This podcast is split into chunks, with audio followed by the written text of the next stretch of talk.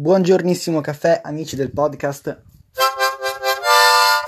Allora, oggi volevo parlare un po' di attualità e anche eh, cercare di parlare con voi sulle modalità con cui io cerco di racimolare le notizie di cui parlo in questi podcast. Allora, io solitamente usavo l'applicazione Open, quella che più volte ho consigliato a voi, e poi una volta che avevo trovato una notizia che mi piaceva un po' di più, quella che più caratterizzava quella giornata, andavo un po' a cercarmi le altre notizie in giro. Però in questo ultimo periodo ho riscoperto un social network che può essere un grandissimo strumento per la ricerca di notizie nuove e soprattutto eh, che vanno a coprire tutto il mondo, non solo l'Italia. Ed è proprio di Twitter che sto parlando. Twitter era, è ancora quel, quel, social fatto di tweet, fatto di poche parole, qualche immagine e messaggi diretti, solitamente usati da eh, politici, ma in realtà anche da cantanti, da, da attori, da persone normali. Però ecco, solitamente viene eh, è il posto dove una notizia magari esplode e tantissima gente eh, butta lì sul tavolo la propria opinione. E c'è una bellissima parte che è la parte dei trend, la parte delle cose che, degli hashtag che vengono più usati in quella giornata, in quella settimana, in quel mese. E, eh, ed è davvero molto utile per rimanere sempre al corrente di quello che succede nel mondo. Magari uno non ha molto tempo per andarsi a documentare su diversi siti, lì è bello perché eh, ci sono sia le testate giornalistiche, sia magari le persone, i, i diretti interessati che parlano, tipo c'è una, una questione che riguarda Trump e chissà chi, Beh, lì c'è proprio un tweet di Trump, il tweet di chissà chi e, e lì riesci a capire direttamente cosa sta accadendo. Poi ci sono altre persone che commentano, la testata giornalistica che ne parla. È molto bello. Poi io seguo anche un profilo che si chiama tipo perché è in tendenza e ti spiega, visto che ci sono le cose in tendenza e non sempre tu capisci perché sono in tendenza, ti spiega la motivazione per cui sono arrivati in tendenza, perché la gente ne parla ed è davvero forte, davvero forte, ve lo consiglio. E infatti è proprio qui che ho trovato la notizia di oggi. E sì, il presidente Bolsonaro a quanto pare è positivo al Covid.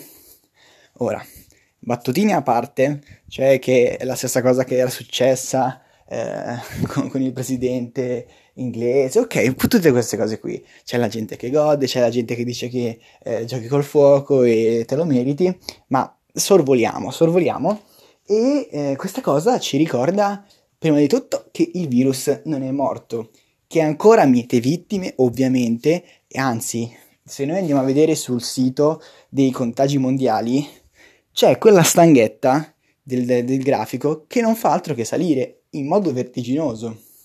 Siamo arrivati a quasi 12 milioni di casi confermati. E amici sono davvero tanti. Adesso perché non ce n'è più in Italia, o almeno non tanti, noi abbiamo così abbiamo messo il cuore in pace e quindi tutto il mondo sta bene. Non è vero, dall'altra parte del mondo la gente muore e stiamo tornando a quell'idea che c'era prima della quarantena che appunto il mondo ha i loro problemi, basta che questi problemi non ci sono in Italia, non ci sono in Europa e allora siamo tutti contenti. Il virus dilaga in India, il virus presto dilagherà in Africa e questa cosa cioè, questa cosa tocca anche noi, ci ha toccato fino a un mese fa, non vedo perché adesso non ci debba toccare più. Comunque, tornando a Bolsonaro, ha preso il virus. Questa cosa ci ricorda che il virus è ancora forte e, come abbiamo detto prima, qualche mese fa, soprattutto il, il virus eh, non è, non è irrigato a una corrente sociale, a, un, a una determinata eh, casta, no, il virus colpisce tutti, che, sia che tu sia il presidente, sia che tu abiti nelle favelas, sia che tu sei la regina, qualsiasi cosa. Ed è, ed è un messaggio da una parte che ci fa pensare, dall'altra ovviamente che fa paura, perché... Eh, perché appunto quando un virus colpisce un capo di Stato, diciamo che la nazione va un attimino nel casino più totale. Io ho visto eh, andamenti eh, commerciali eh, in Brasile che sono caduti per terra perché già non stavano bene. Comunque il mercato ne ha risentito moltissimo. È come se da noi avesse preso il virus Mattarella oppure anche semplicemente il Papa. Cioè sarebbe stata una cosa davvero eh, davvero importante. E quindi questo è quello, mm, vorrei vedere prima di continuare a parlare di questa cosa, come eh, possa davvero svilupparsi questa, questa notizia. Farà davvero così tanto male? Oppure comunque si limiterà a quello che è successo in Inghilterra, che do- subito dopo è guarito? Staremo a vedere. Comunque, quello che vi ho detto ieri di Kanye West è successo davvero. A quanto pare non ha ancora smentito questa cosa e sta andando avanti a tirare qualche frecciatina alla politica statunitense e in più ha racimolato anche dei sostenitori. A quanto pare Elon Musk è completamente d'accordo con l'idea politica di Kanye West e quindi lo supporterà nella sua campagna. Secondo me una roba davvero, davvero che non sta in cielo né in terra. Ma a quanto pare ha tirato anche un'altra, un'altra cosa fuori. E questa cosa qual è?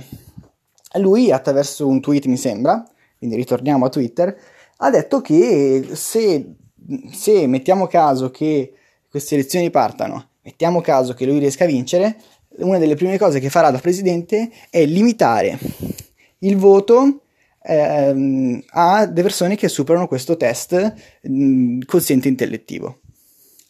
Allora, sembra una cosa stupida, una cosa che tu dici così, e magari, non so, detta da una persona che comunque non ha un valore politico, uno può anche dire, vabbè, è una cavolata. Ma ragazzi, allora, è una cosa davvero, davvero importante, davvero potente, davvero a, a tratti rivoluzionaria, ma in modo negativo. Cioè, ci abbiamo passato secoli a dover fare questa cosa, a dover, fare, a dover lottare per avere una, un'elezione, per avere delle, delle, votazioni libere che non dovessero contare su eh, quante possibilità hai avuto di studiare, quante possibilità hai avuto di fare quello e quell'altro, e ora dire questa cosa, cioè, davvero è proprio brutto. È ovvio che sarebbe più bello che le persone che vanno a votare avessero tutto un background culturale e tutte potessero capire a 360 gradi eh, questioni politiche complicate. Ma è ovvio che non è possibile. Ma sicuramente questa cosa non la, eh, non la curi, non, non, la migliori limitando il voto soltanto a, a questo tipo di persone. Cioè, non è così che si fa. E se tu parti già con questa idea in testa, state tranquilli che sarebbe sicuramente una presidenza molto, molto, molto più dannosa rispetto a quella di Trump. Ed è per questo che io sono completamente contrario a questa cosa. E non capisco come Elon Musk abbia pensato che questa cosa potesse essere davvero positiva. A me pare tutto assurdo, infatti continuo a sperare sia un grandissimo scherzo. Ma insomma, staremo a vedere. Per il resto, io mi terrò aggiornato su Twitter e vediamo un po' cosa succede domani nel mondo. Qui è Matt, bella raga, fatemi gli auguri che domani c'è un esame. Ciao!